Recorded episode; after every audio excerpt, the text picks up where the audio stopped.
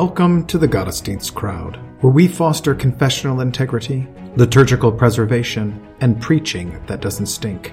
We believe that the historic liturgy of the divine service is more than mere cobwebs of antiquity, but it is a true treasure of the Church to be dusted off and brought down from her attic to be enjoyed.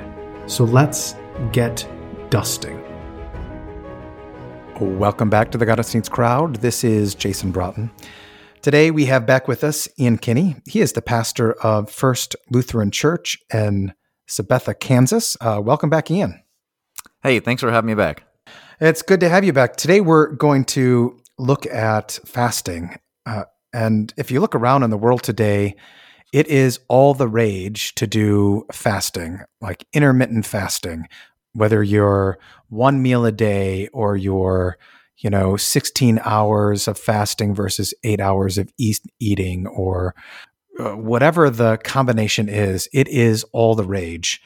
And uh, what's often missed is the historic practice of the church to fast and and how we've lost it. And so what i want to talk to you about today is uh, what is fasting uh, biblically uh, and ecclesiologically.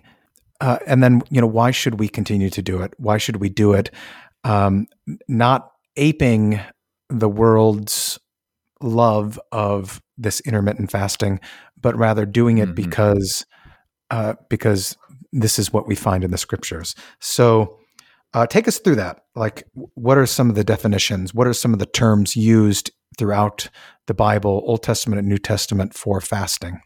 Yeah, so it's funny when the secular world kind of um, they think they stumble upon this great, beautiful gem that the church has had since day one, you know, and it's kind of like that with with marriage. There was this big group of feminists um, a couple years ago who had this brilliant idea that they were going to make um, they were going to make their men sign contracts to promise to provide for them and to raise any children that they bear, and they were not going to have sex with them before that.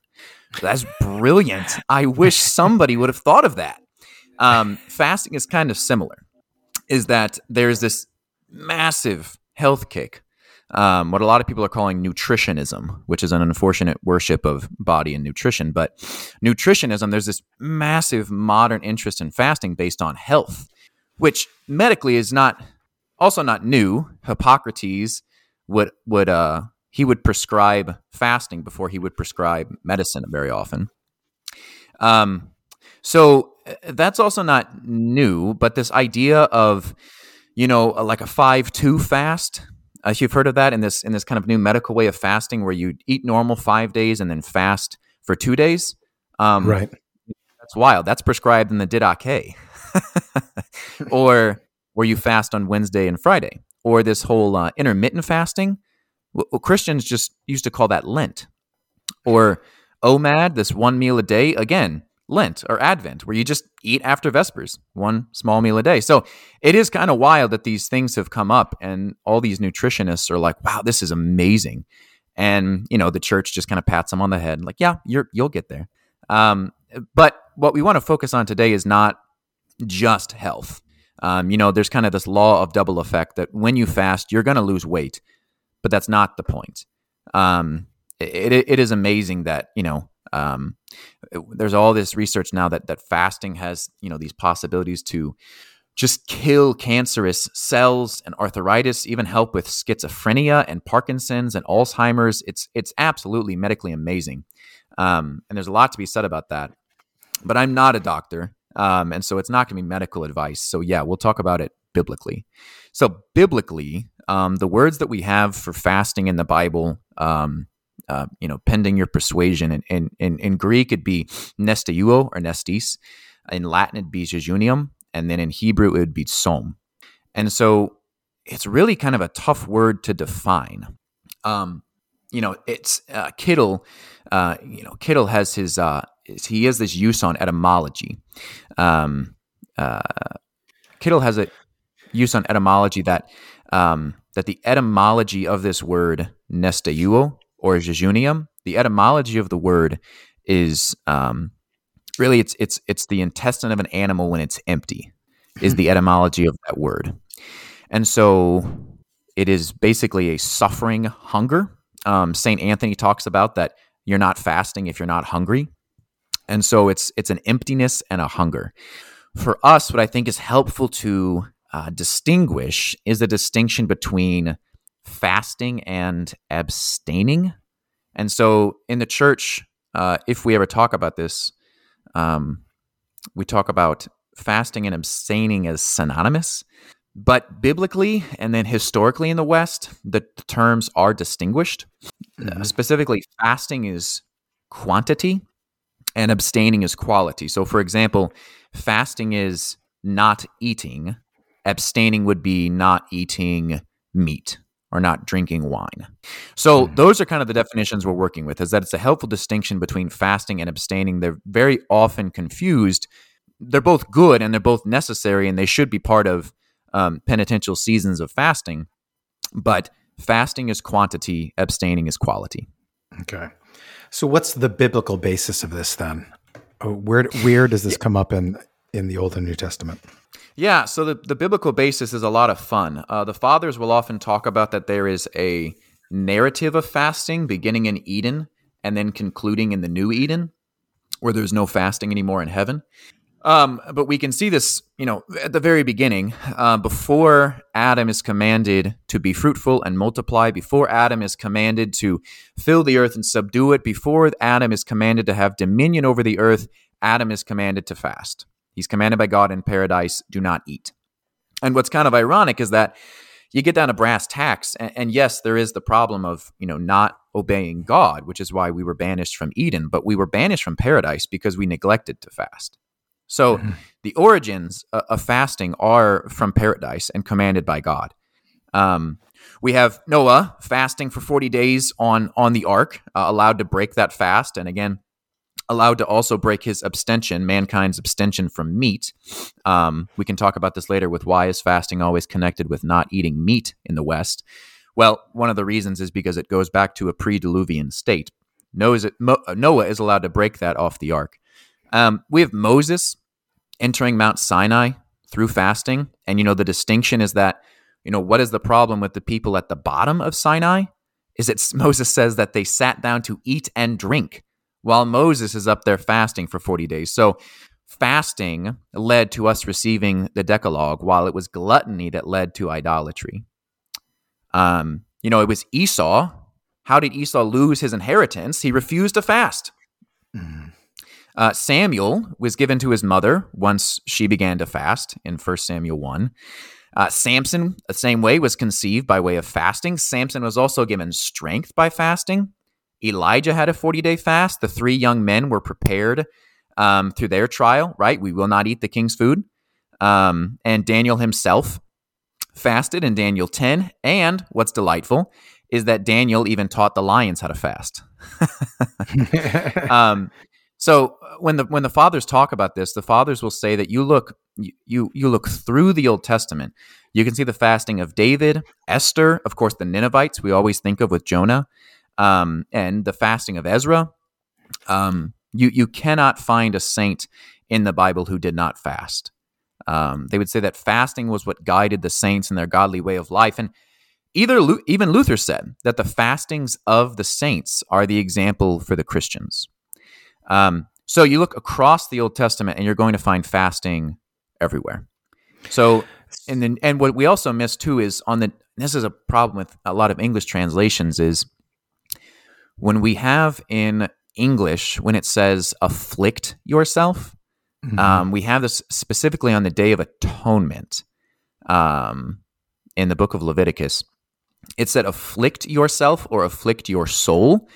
Um, that language of afflict yourself, affliction, is understood um, to be the strictest fast. So we also have other examples where we see affliction that it is a form of fasting in the Old Testament um, and it also carries into the New Testament as well.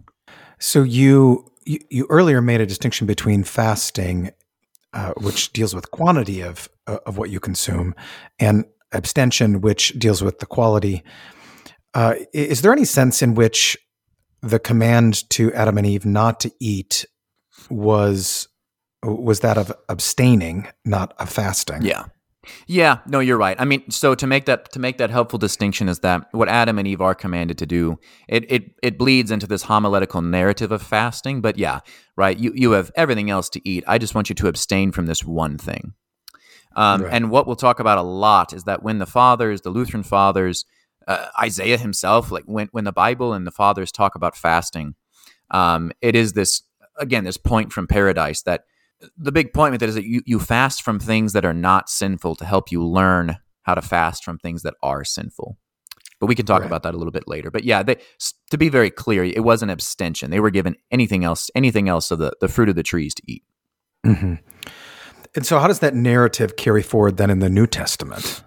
Right. So again, we have examples and we have um, clear dominical commands. Um, so we'll we can do the examples first. Um, obviously, we have the most famous example of Christ fasting forty days in the wilderness.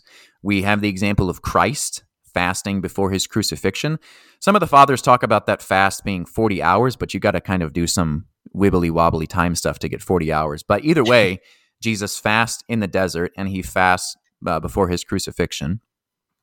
He speaks very often of fasting, um, specifically when it comes to the work of the apostolic ministry. That, especially with exorcisms and baptisms and preachings, you know, in, in Matthew and Mark, he speaks of that this kind of demon cannot be driven out by anything but prayer and fasting. Um, we see the example, of course, of Paul fasting very regularly uh, in the Acts of the Apostles. Um, we have uh, we have, of course, the the clear statement of Christ as well uh, that we can we can delve into a little bit later. But in the Sermon on the Mount, Jesus gives us um, three, you know, a lot of things. But in this in this case, very three very clear commands we read on Ash Wednesday: uh, when you pray, when you fast, and when you give. Right. And so, what we'll talk about the the freedom in Christ is that um, it is the wisdom of the church that can teach us how to pray, how to fast, and how to give. But Jesus gives us that clear command of when you fast. Right. So he's not there commanding the manner in which it happens prayer, fasting, and giving. He's commanding right. the, the actual doing of it praying, yeah. fasting, and giving. Yeah. So, you know, David speaks in the Psalms about um, uh, seven times a day I praise thee, and at night I rise to praise thy name. So, you know, some some of the fathers of the church have, have made that very a very important practice for them, praying seven times a day. But you cannot say someone is sinning for not praying seven times a day. Tithing is a good practice. Um, uh, giving alms is a good practice. But you, you, as far as the New Testament is concerned, you, you can't say someone is sinning if they don't give a certain percentage. And then fasting as well. Um, fasting is, and our confessions are clear on this, but fasting has the command of God, and to omit it uh, is at at best unwise and at worst um, sinful. Yeah. Um, but of course, we're, we're dealing with fasting from sin in the spiritual sense, especially, so we could be nuanced and careful with that. But we have the command, we have the examples, we have the why of fasting we could get into later, but we don't have the how. Jesus does not mm-hmm. command the how to fast. Um, and that is given to us in the wisdom of the church. So, you know, in the Old Testament, you have the commands t- specifically for the major feasts to travel to Jerusalem around the temple, but there are uh, rules and regulations around it uh, regarding young children as well as women. Mm-hmm. It, is there any sense that you have the same thing happening or operating with regard to uh, w- with fasting. Yeah, absolutely. And so, you know, one of the important things to talk about, um, maybe equally as much. I mean, Isaiah makes this point. Uh, equally much as important to talk about is when to fast as when not to fast, um, and, and, who may not fast. So again, none of this is medical advice, um, but when it comes to who may not fast, you know, the fathers have always been clear that there are um, pretty much three three big times you are not to fast, and when you are not to fast um, is um, Sundays, hospitality, or like festival days, Sundays, fest, festival days, um, feast days, basically hospitality and duress. And so we can Okay. talk about those at length later. But but yeah, especially especially um, pregnant women. So what I always tell folks is that you know we talk about fasting as spiritual medicine, and it's and you ought not take it if you are nursing pregnant or could become pregnant, right? So this uh, this this this fasting, especially in, in for as long as you know a, woman is in the way of the way of woman, um, it it for very the majority of the church will be a masculine activity, except for widows and virgins. Um, and yes, so it is not permitted for those who are nursing pregnant or could become pregnant, those who are under duress, and of course those who are very very young or very very old. Okay, so then how does the West, in the tradition of the church, uh, and Yeah. in kind of a, a handing this down with wisdom, uh, how do they teach about this, and and what kind of direction do they give? Yeah, so especially in the Western tradition, um, I I never really want to touch Eastern fasting. It confuses me to no end. Um, the the levels of it, the the various um, the various uh, you know distinction of meats and wines and oils and fats, and I'm sure if you grow up, you know, in a in a in a Russian Orthodox house with you know you know babushka kind of teaching you your whole life, maybe it's a little bit easier, but but yeah, I really just want to focus on, like you said, the uh, the Western rite of fasting. And so, what we see in the historic fasting of the Western Church is a couple things. One is that everyone who's able to do it does it. Uh, two is that there is vast diversity in the practice, and three, which the Luth- uh, the Lutheran fathers um, uh, the Lutheran fathers really point out is that while fasting does help us not to sin, it does not justify us before God. So that's what's been passed down from the fathers to the Lutheran fathers to us today. Um, that everyone fasted, it was diverse, and while it helps us not to sin, it does not justify us before God.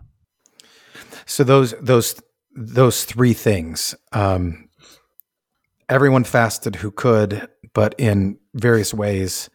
Um, and while it helps us not to sin, it, we're not justified by these actions.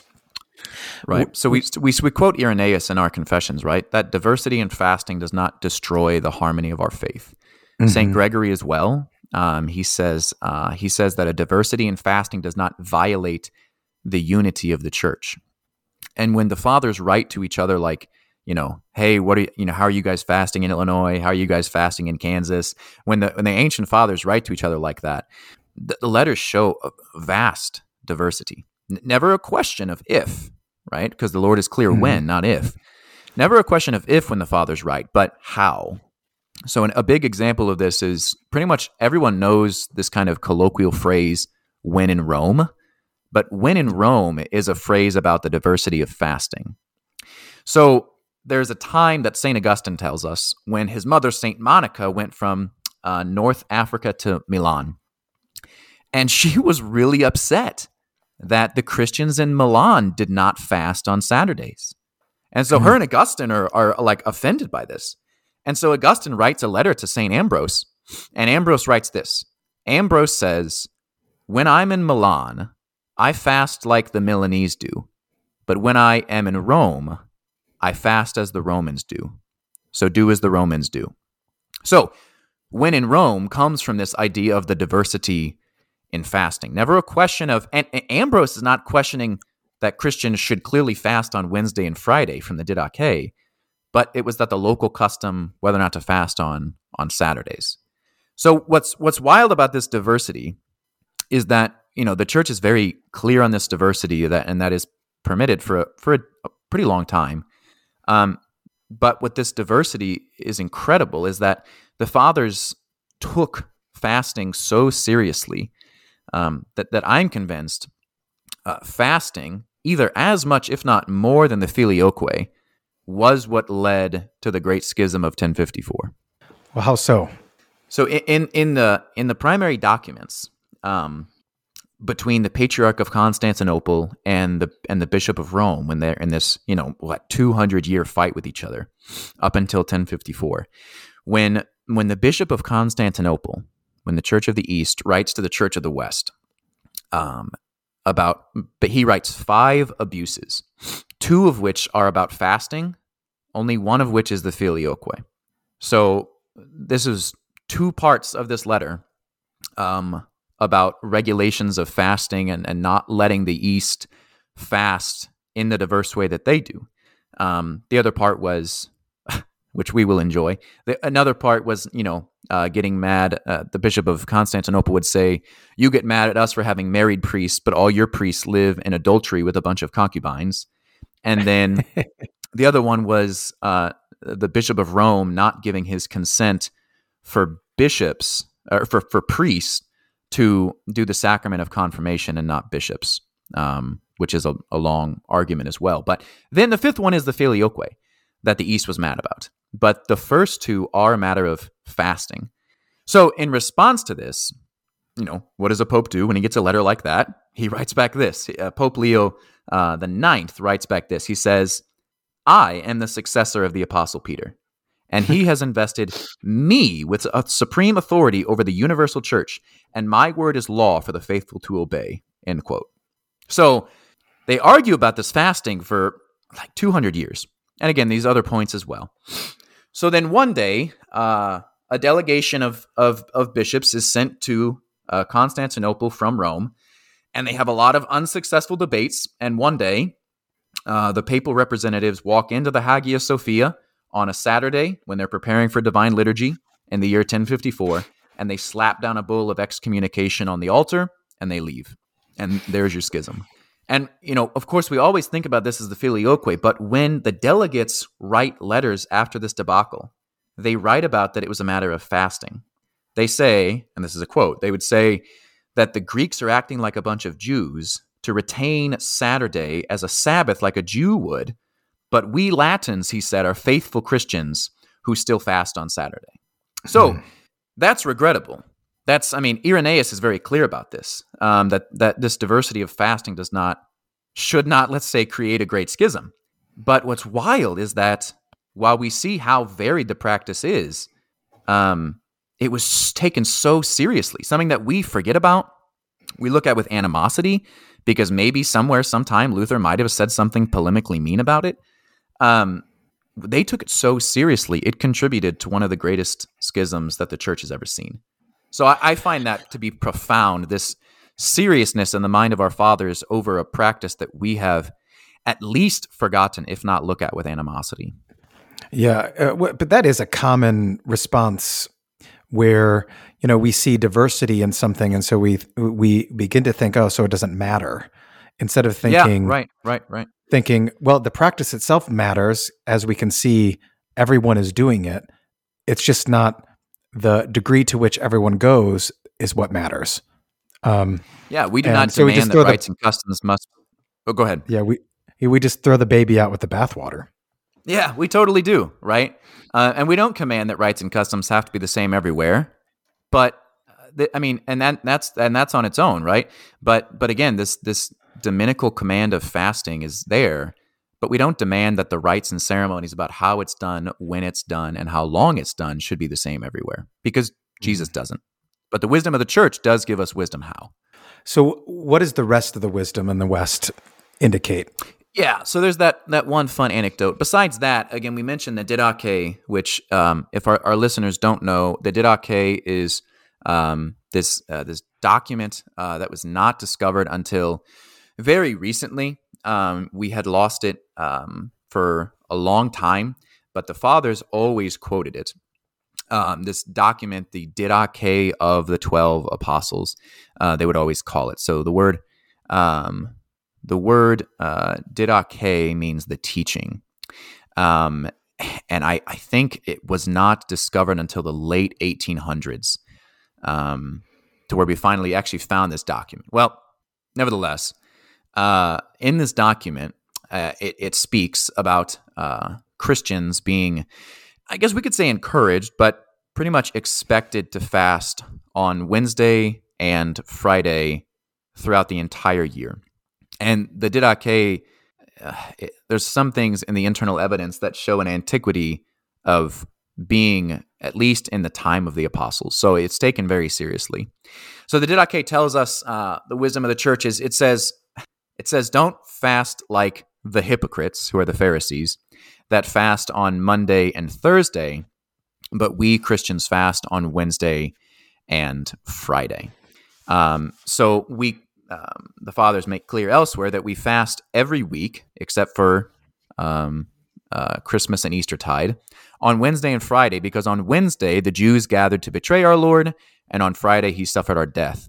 The Jews would fast on um, uh, Monday and Thursday because there was a tradition that Moses went up Sinai on a Thursday and came back on a Monday.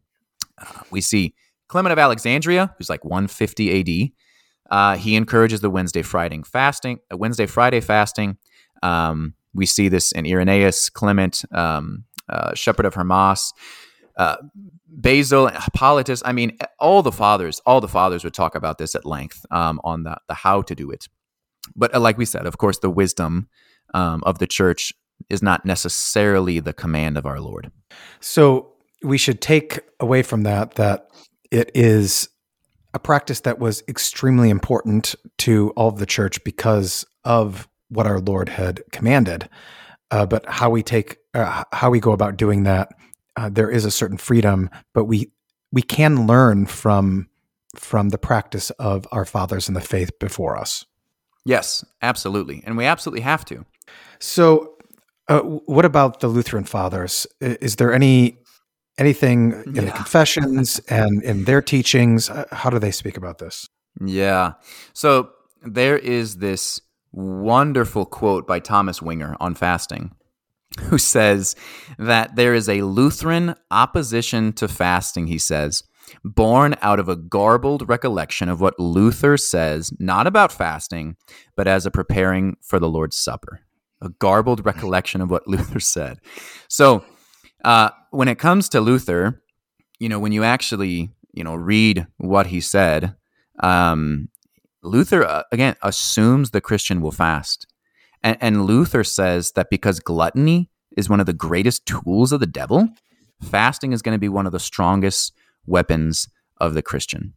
He says it naturally follows a Christian life. It draws us closer to Christ. And this is in line with all the fathers of the West and the Lutheran fathers.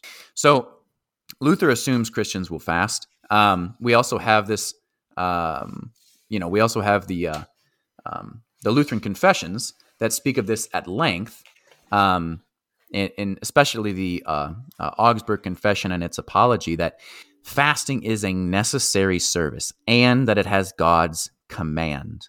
Uh, or you know, apology um, twelve says that prayer, charity, and fasting have God's command and should not be omitted. But like we always say, we don't command that rites and ceremonies be the same everywhere. So the, the Lutheran fathers, and we can go through um, a, a, couple here now. Um, you know, we, we have we have Luther that uh, you know he supports the practice, and this is the big point with the Lutheran fathers' critique is that the Lutheran fathers critique, like Isaiah does, the abuse of fasting, not the practice of fasting. You can't critique the practice of fasting because Jesus told you to do it. So mm-hmm. you can critique the abuses. And Luther, you know, Luther even says, he says, I would love it if everybody would fast from the same stuff on the same day throughout the year. He said, I would love that. But he said, I can't legislate that. So Luther you know, he wants to restore proper fasting because, again, because of how important it is. Um, but again, he writes the point that it's to discipline the body, to cut off lust, um, and and to uh, to curb from sin. But it is not to justify before God. That is the critique the fathers make, the Lutheran fathers make, is that it is good, commanded by our Lord, but it does not justify. Um, when when Andreae and Chemnitz write their uh, their agenda uh, in fi- uh, 1569, um, uh, once again they they don't critique the practice but the abuse.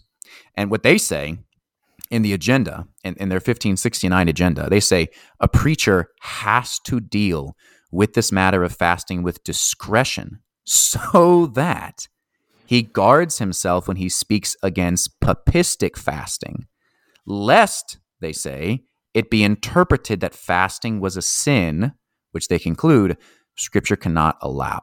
So, of course, is it better to um, to have a very modest, uh, a very small, modest meal of a, a, a simple, you know, cooked uh, chicken leg on Friday, or is it better, as the Lutheran fathers would say, um, is it really better if you just gorge yourself on expensive wine and and and the best uh, the best seafood you can find as long as you're not eating you know meat on Friday?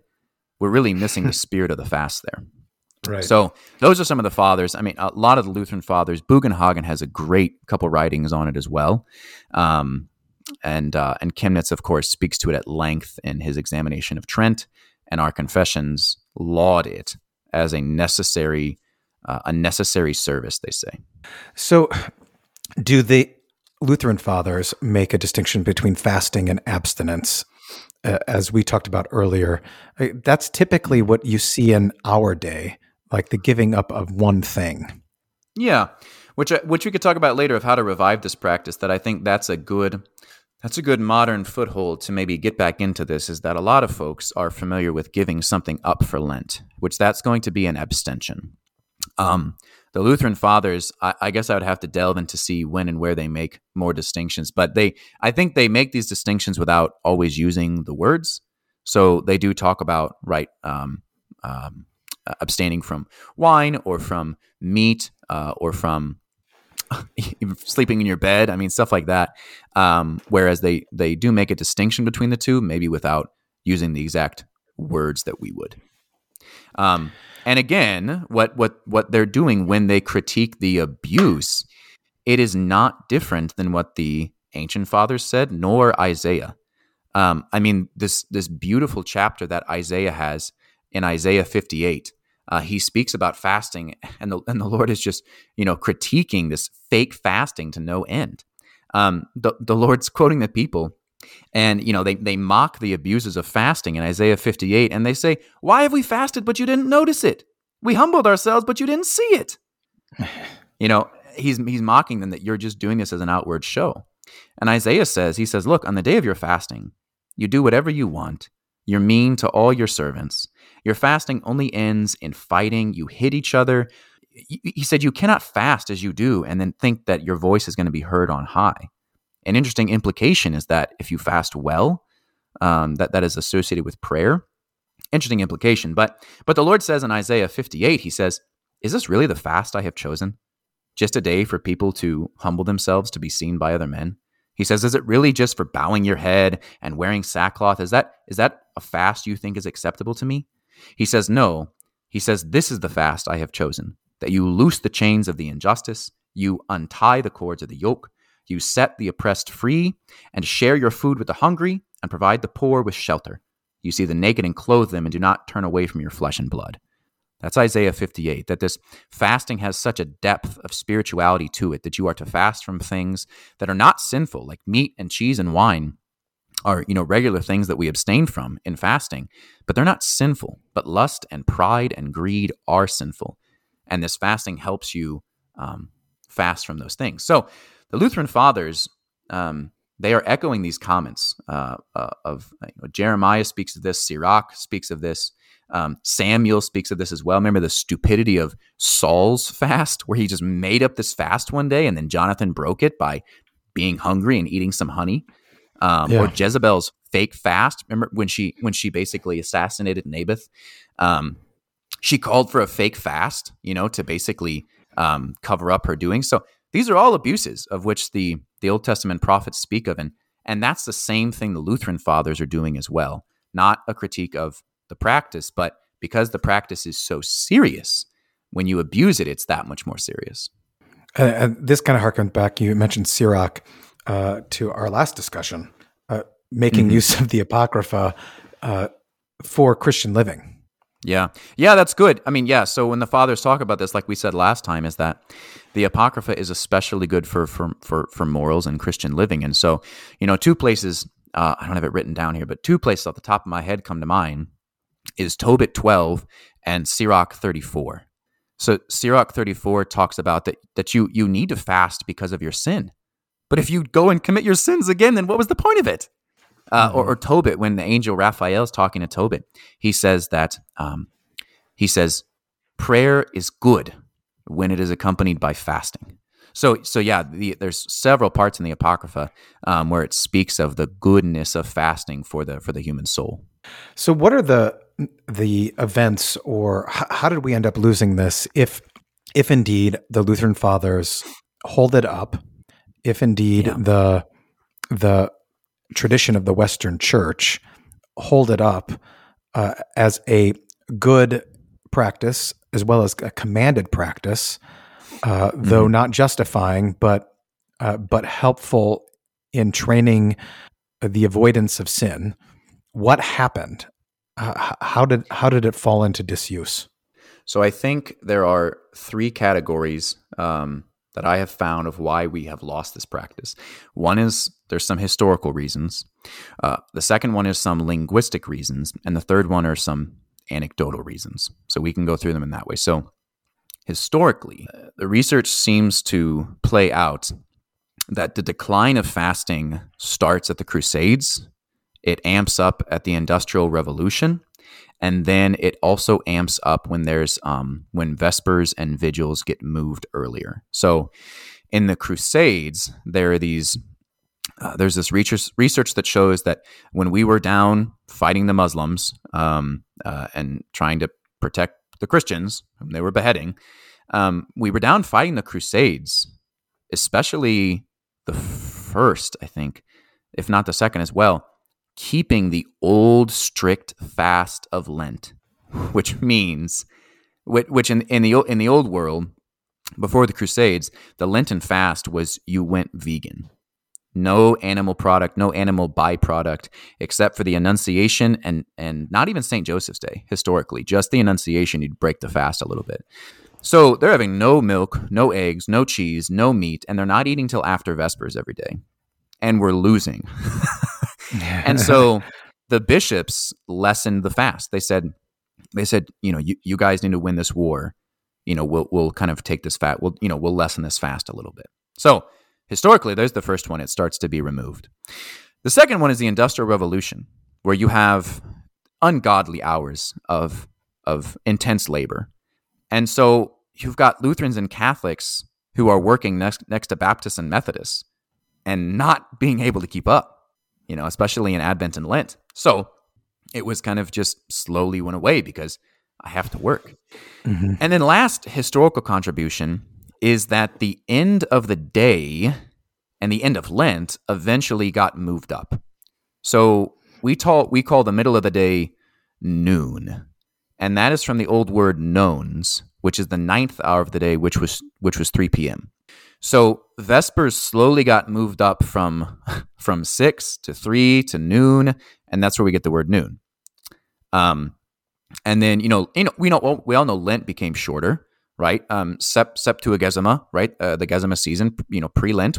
That was, I mean, it wasn't as much fasting as the Quadragesima, but there was still fasting involved, as well as Advent, A- and that just and that just and Advent was shortened from six weeks to four weeks. Um, so historically, Advent starts um, on St. Martin's Day, um, and that got moved shorter. And then vigils got moved shorter. That it started vigils started moving up from you know midnight to eleven to ten to nine to you know just like four or five in the afternoon. So those are three historical reasons. Um, the next one we can see is that there's linguistic reasons we've lost it as well. So in in German, Latin, and Greek, the 40 days leading up to Easter are called the 40 days of fasting. So in German, the 40 days before Easter are called Fastenzeit, which is the time of fasting. In, Mhm. in Latin, um, they're called the Quadragesima Jejunia, which means the 40 days of fasting. And in Greek, they are called um, the Tesseracoste Nestia, which is the 40 days of fasting. In English, we call it Lent, which means, hey, it's getting light outside right the days the days are lengthening so what all the fathers even you know even in german um it's fastenzeit time of fasting to where even the the use of the word reminded you that that this should be a time of fasting and, and we've lost that in english. Lastly is anecdotal um and i think and this is this is speculation um but anecdotally i think that in, in a modern idea in the modern idea for lutherans is that again that's catholic and we don't do that. Just like we talked about last time, the Apocrypha is Catholic. You know, uh, you go find your great grandfather's 1920 CPH Bible, the Apocrypha is in there, and then your whole worldview is shaken. But the the the Apocrypha and fasting are seen as Catholic, and we don't do that. We still have pews like the Catholics do and read the gospel, but but I guess that's okay. But but fasting is seen as Catholic, anecdotally. And and the next thing, which is probably my pet peeve, is this gag order we've put on fasting. Right? So what's the joke? Every Ash Wednesday, first rule of Fight Club, right? Don't talk about Fight Club. Fight Club. First rule of fasting, don't talk about fasting. And that's really funny if the prophets and our Lord and the apostles and the fathers and the Lutheran fathers didn't talk about fasting. That would be funny if it was not contrary to the entire history of the church. Mm-hmm. So we put a gag order on it and we don't talk about it, which means we don't teach about it. But for some reason, beyond me, the same metric that Jesus applies to prayer and giving is never applied to fasting. When in fact, Jesus has more severe uh, censures on prayer and giving than he does on fasting. Jesus says that you need to develop a schizophrenia when you give, that your left hand doesn't know what your right hand's doing. And he says you shouldn't pray unless you go into your room, into a closet, into a corner, and shut the door. So, why has the giving of money, which we have tons of, um, we have tons of programs in the LCMS about teaching tithing. Pastors rightly harp and harp on reading the Bible and praying. Why is that okay? But first rule about fasting is don't talk about fasting.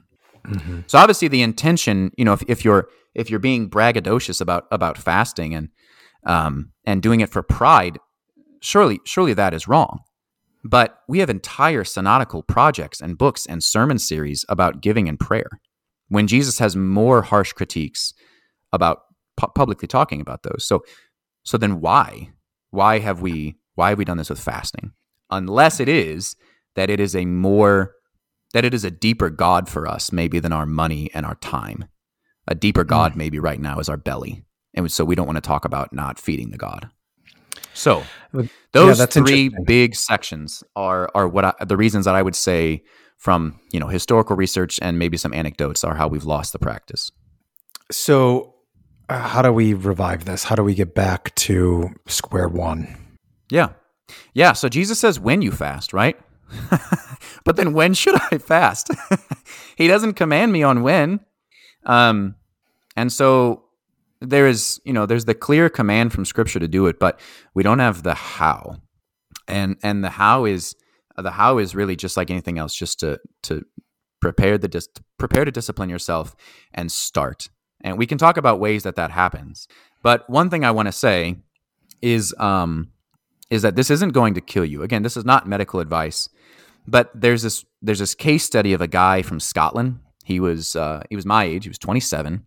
He weighed 456 pounds, and he fasted for 382 days, taking only water, tea, coffee, and vitamins. I don't think anybody should do that. But the point would be when you start doing this, you're not going to die if you don't have lunch that day. Right. Which is contradictory to what all of our mothers told us for the past 200 years especially coming out of the Great Depression, right? Um, you're not going to die. So, one thing to get started is that incrementalism uh, is going to be key. That if you have not been to the gym since you were in high school and you go and throw up 315 on bench like you could do as a senior in high school, buddy, you're going to die. That actually will kill you. Um, so, in the same way here, you have to work up to 315 on bench you also have to work up to a very strict Lenten fast. So incrementalism is going to be key. Um, mm-hmm. and we can talk about that in a moment. The next big key to starting is don't do it. I mean, you can do it by yourself, but it's going to be a lot easier if you do it with somebody, a family, a congregation, a circuit of pastors. But when you do it, don't be annoying about it, right? Don't be braggadocious and prideful, and then, you know, make sure that you tell everybody or uh, make fun of people for not doing it with you right um, especially when you know you've not been doing it all your life and i know it's exciting to start a new spiritual discipline but don't be annoying about it so incrementalism um, we can we can talk in a minute if you want about all the various ways the church has fasted But I think primarily the easiest way to start, right? The greatest feast is the Lord's Supper, which means that it deserves a fast every time. Mm. So the easiest way to start, uh, personally, pastorally, congregationally, is to revolve your fast around the greatest feast, which is the Lord's Supper. So the easiest way to start is after supper on Saturday night. You don't eat until after the Lord's Supper the next day. Um, that's the easiest way to start. And then beyond that, um, it's easiest to start next in Lent and start with uh, start with a Wednesday, Friday in Lent. Um, this comes up on, I mean, it's the reading on Ash Wednesday, right, from Joel 2 and Matthew 6. Um, uh, you know, so it's easy to start in Lent. Maybe start on Ash Wednesday and then start on a Friday in Lent, and then every year you add a you add another plate, right? Not like a food plate, like a weight plate. You add another plate on the bar, and you do a little bit more every year. And so we we again we can talk about these now at length, but you you can add more every year to the fast and, and grow in grace and holiness. And as the fathers say, uh, this can help curb from sin. But again, not thinking that you're justifying yourself by it. Well, it's kind of interesting because uh, in most churches that I've either attended or been a pastor of, during Lent, we actually meet for meals, and they tend to be really large meals on Wednesday. They do, night. yeah. And I and I really don't know if I don't really know. Um, depending on how long our Lord tarries, I don't actually know if that could really ever go away. I think that's so ensconced in in uh, you know the last decades of Lutheran tradition, that would be a I'd be a hard to get to get rid of that. But is that is that possible at a congregation maybe to where Advent and Lenten meals get moved to after church? That's a lot more. It's a lot hmm. more fun to to eat after you pray. I mean, you're, you mm-hmm. you you know prayer is always accompanied by fasting, and it's a lot more fun to eat afterwards because then you can you know take as long as you want and not have to be rushed upstairs, and the pastor's not burping through his sermon because he just had like three bowls of you know beef stew. Um, is there a possible way that could be done in a congregation? I really, really don't know. Um, but Advent yeah. and Lent, you know, they're, these they're these two seasons that mirror each other. Some churches still retain the old um, violet vestments for Advent, even right, the historic violet vestments that that connect us to uh, to Lent. So. Mm-hmm possibly that's a way or possibly the meals just become a little bit simpler which is a great way to start fasting by way of abstention giving something up or just not having extravagant meals and giant meal. Mm-hmm. So there are several ways we could talk about that the church has shown us um, fasting in in the past. Yes. So um, we have neighbors who are Roman Catholics, and whenever we mm. get together uh, in Lent, if it's on a Friday, they're they're not eating meat. Uh, is this right? Is this a way yeah. forward? And what and and and where did that practice come from? Why meat? Yeah, I, I, think it's a good practice. And I think it is a way forward. Again, with all the contingencies of Isaiah and the Lutheran fathers, that you're not doing this to justify and that you're not sinning if you do have meat. So this tradition is, you know, this tradition is really, when we look back through it, um, this tradition of not eating meat on Fridays historically here's how the tran- here's how the transmission went. It wasn't just Fridays; it was Wednesdays and Fridays all year. So part of your fasting every Wednesday and Friday was was no no meat, no no beef, no chicken. Um, uh, so no no meat. That was Wednesday, Friday, and then Advent and Lent. It was the whole time, no meat. Historically, um, is that the historic practice was no meat the entire penitential seasons, and and and really this goes back so far that no one seems to know where it came from. It's like all the early all the early fathers are like lent has been around you know forever. And they're only like you know 100 years past the apostles. So um, so we have to kind of maybe speculate a little bit. So every wednesday and friday we're meatless. Uh, advent and lent were meatless and these have always gone hand in hand and one of the ways we can think about is this wednesday is the day when our lord gave up his flesh to be betrayed Friday is the day when our Lord gave up his flesh on the cross. So, on mm-hmm. those days when our Lord gave up his flesh, we also give up flesh in our fasting. Um, Advent and Lent are the penitential seasons. They were meatless times in repentance for sin because it was for sin that Christ gave up his flesh for us. And what's also interesting is that not eating not eating meat and we can talk about why fish because you can eat you cannot eat meat, but you don't. That doesn't assume fish. Um, not eating meat. That's a diet that takes us back to both pre-diluvian before the flood and pre-lapsarian before the fall. Mm-hmm. So Basil makes this interesting comment that he said God only permitted meat when the hope of our perfection was lost. It's an interesting comment. But in paradise, the only diet was fruit because there's no death in paradise. And if you pick an apple, the tree doesn't die. But if you eat a carrot, the carrot dies. So the only food that was eaten in, in paradise was fruit. And then after the fall, by the sweat of your brow, now you will eat bread. Right? You got to kill that. You got to kill that wheat stalk to get bread. Mm-hmm. And then after the flood, more death was permitted for our for our life. Right? We were then permitted to eat meat. So, not eating meat takes us back to a pre-diluvian and and pre-lapsarian. There's also a little bit of a kind of natural law thing here that men who regularly struggle with lust, right? Uh, the time of Advent and Lent and repentant times are good times, like any time, to repent of that lust.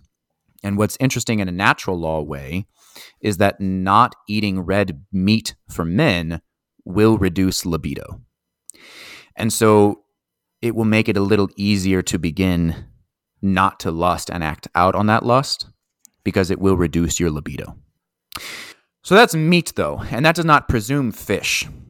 a, a fun story is that when some of the French trappers got to America and they're trapping fur up in the north, like Wisconsin area, um, they sent a letter to their bishops and they said, Look, guys, we're here in the new land and, uh, you know, it's Lent, but uh, there's this animal that we think we, we're pretty sure it should be counted as a fish.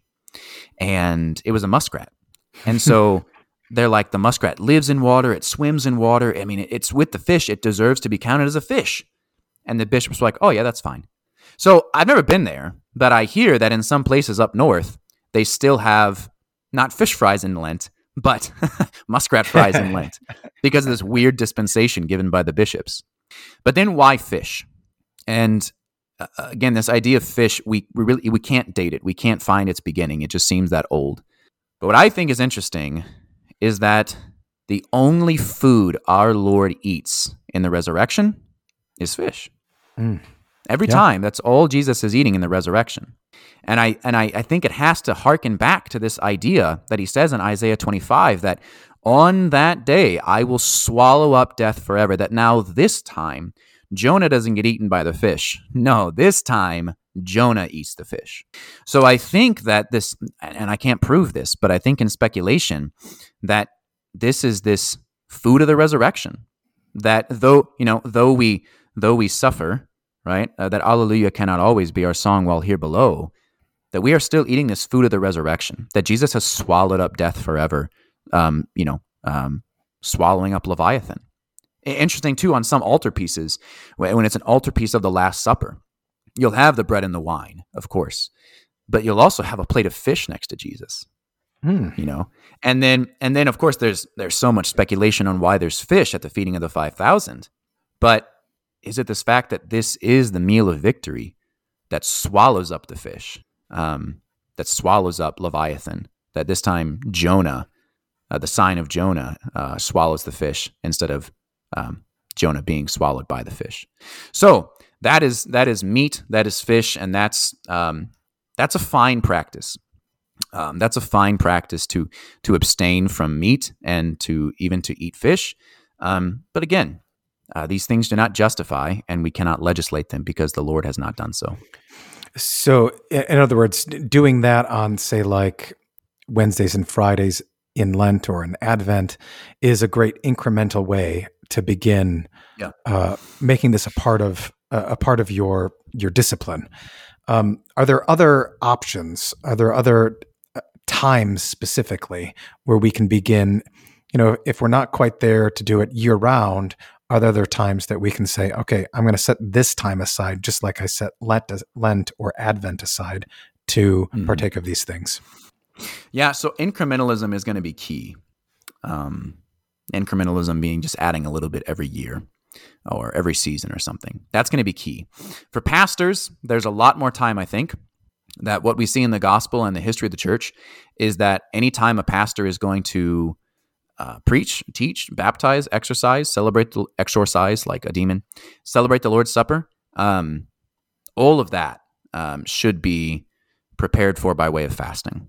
That any pastoral act, uh, baptism, exorcism, Lord's Supper, preaching, teaching, all of that should be um, that should be prepared for by fasting, and that's also a great way to help a congregation in because after a while, someone's going to notice like Pastor never eats before church on Wednesday. Like, do we need, does he need like is he anorexic? Does he need a doctor?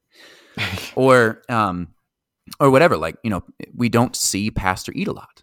And then there's that there's that fun old uh, that fun old saying that guy's thin as a saint. Why are saints why are saints thin? so he's thin as a saint. Um, so that's also a good example, um, a good example of fasting to the congregation. So for pastors, um, if you're going to baptize or preach or teach or do these things, you you could, and I would say should, fast prior. Um, the other time is Wednesday, Friday are appropriate year round and they can be Wednesday, Friday, and incrementally you can not eat until after 3. So 3 p.m. is the hour our Lord died on the cross. So that's an appropriate time. Or after 6 p.m., after Vespers, that's an appropriate time to eat as well. Um, or just not till the end of the day, whatever it might be. So Wednesdays and Fridays are a really easy one, um, which, you know, the modern nutritionist would just call one meal a day or intermittent fasting. The church just calls Wednesday, Friday. Um, the, the, you know the greatest feast is is is the Lord's Supper, the Eucharist, and so the greatest time is called the Eucharistic fast, which is to be very clear, not fasting from the Eucharist, but fasting prior to it.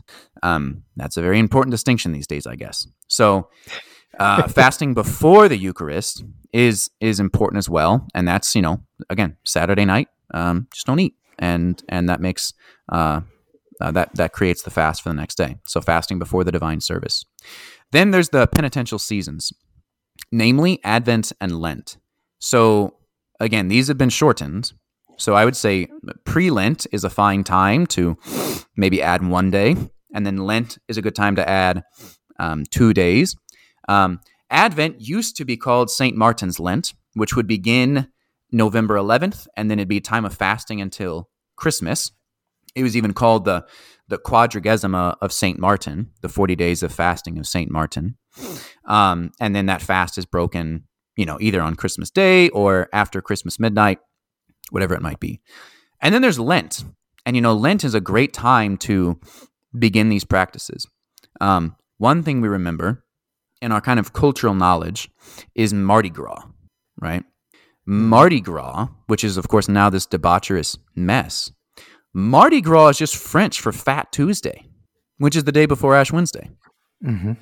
Or uh, Carnival is just etymologically a farewell to meat, Fat Tuesday, right? Sometimes in English we think about it as Pancake Day or uh, Pfannkuchentag in German or Shrove Tuesday in Old English, um, the day you go to confession before Ash Wednesday.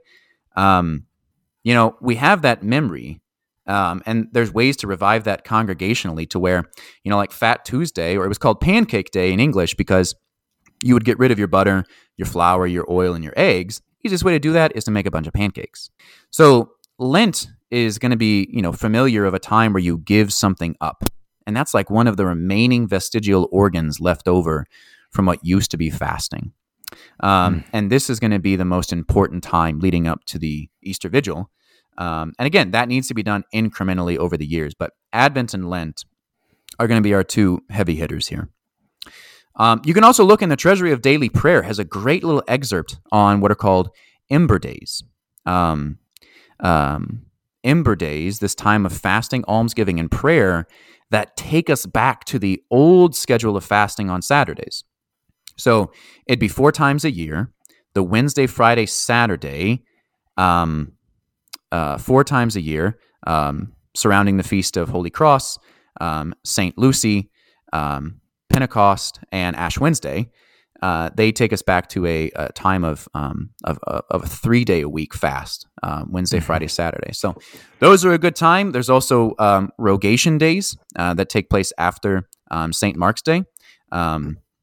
and uh, these, I mean, these are these are days. Uh, Ember days and Rogation days are very earthy, crunchy fast. There are times of fasting in prayer for our crops and fields and seeds, and then the in the dead of winter, right? The, the prayers for the next year.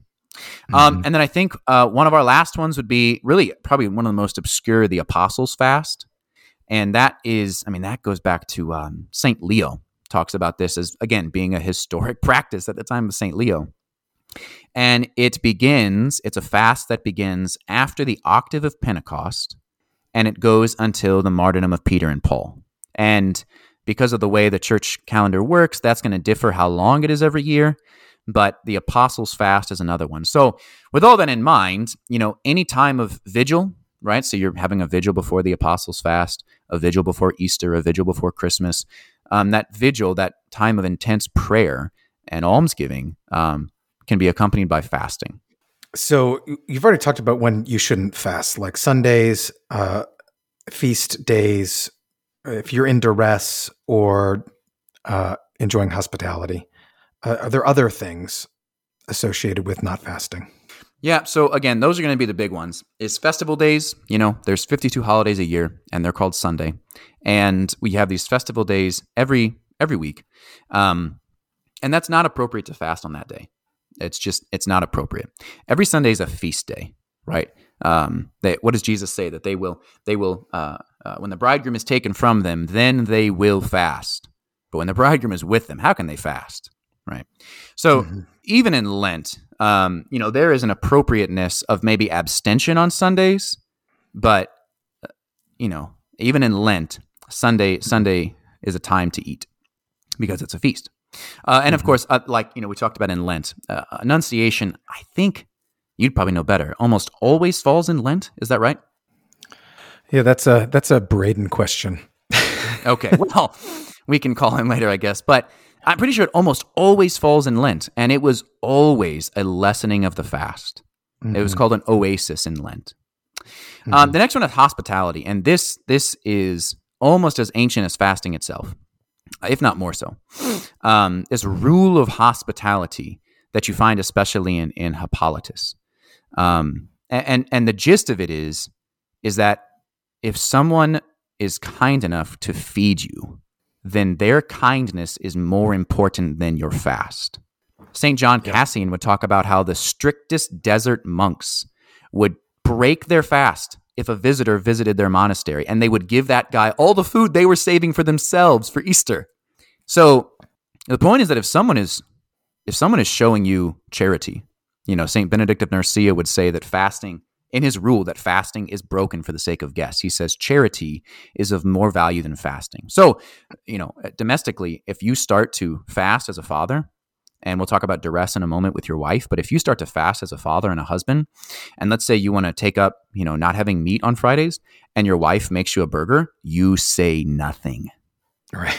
right. The kindness of your wife, or you go to a parishioner's house on Ash Wednesday. So you go to a parishioner's house on Ash Wednesday and they lay out these two honking cinnamon rolls covered in butter. That might break your heart if you're taking your fast seriously, but my friend, you say nothing. The hospitality of Christians is more important than the fasting of a Christian. So, mm-hmm. hospitality. Uh, and then duress. So, you know, we, we had this with the Crusades right? You guys are fighting, you need to eat. You guys are working in the Industrial Revolution, granted, in a questionable, ungodly way, but nevertheless, you're trying to provide for your families. You're deployed, um, whatever it might be, right? You're taking medicine, um, and and you you know your doctor tells you you know medically you, you need food to go with this. So I don't know you you know you don't get a hole in your stomach lining or something. Um, but also it's spiritual medicine, and it is not to be taken if you are nursing pregnant or you could become pregnant. So um, that it's possible that when a woman, you know, leaves the time of being a virgin until the time of her widowhood, uh, that it's not going to be a part of her life, and she could mm-hmm. still abstain, right? She could still abstain from from from uh, from maybe maybe meat or maybe chocolate or, or sweets. There could still be abstention that will not damage, um, you know, her nursing or pregnancy or the possibility of pregnancy, but it is really it is um, inappropriate and and I would I would say not allowed. I would say that is not permitted for those who are uh, in the way of women. So, uh, in wrapping up, like, uh, what conclusions can we draw from everything that we've just kind of drunk from the fire hose in terms of the the the rich history of fasting not only within the tradition of the church but even in the biblical witness on its benefits uh, in terms of not just health but also in terms of spiritual health mm-hmm. Yeah so medical health is i guess like we said it, it is a, a case of double effect where it is not neither here nor there um, but it is a case of double effect where the primary aim here is is is a matter of, of of spiritually fasting from sin. So, like we see in the prophets, like we see in in in, in the apostles, the fathers, that the point of all of this is that you are to fast from things that are not sinful, meat, wine, cheese, whatever, so that you can learn to fast from things that are, like pride and lust and greed and rage. So when you fast and you find yourself hungry, that's a great reminder to wage war against your hunger for sin. Paul says to discipline your body that you beat it into submission, right? You're, you're imitating Christ who fasted. And it's it's so interesting that you you kind of share just maybe a little bit more in the divine life because God does not need to eat. And so fasting is this discipline. Um, it is this discipline whereby the devil's hold on us is weakened. It's it's it's a weapon. It's a spiritual weapon against sin. There there are weapons of spiritual warfare. I mean, that's why Lent is always called, you know, a time of spiritual warfare. These are our weapons, like Jesus says in Matthew 6, fasting, almsgiving, and prayer. So when we forego something as fundamental as food, we remind ourselves we are not enslaved to it. We are free in Christ, not to do whatever we want, but we are free from sin. And also this reminder that one day there will be no more fasting. The same way there will be no tears or crying or pain or death, there will be a day when there is no more fasting, when the bridegroom returns and soon will call us to the wedding feast. Um, on that day, there will be no fasting. There will be endless feasting uh, in the presence of the Lamb at his feast, which lasts forever. But until then, uh, we fast and take pains to be set free from the filth of our sin and to be rich in the fruits of love. Well, that's a wonderful picture of how the Lord makes use of or employs or puts into service even the small things that we can do to wage war against the our greatest enemy, uh, the devil, our own sinful nature and death. Uh, so thanks for your time for taking us through this history, and and really encouraging us to uh, to take pains uh, throughout the year to find a way to discipline our bodies, so that we may wage war against the flesh, against sin, against the world and the devil. So thanks for your time and your insight, Ian. I look forward to chatting with you again. Yeah, thanks a lot for having me.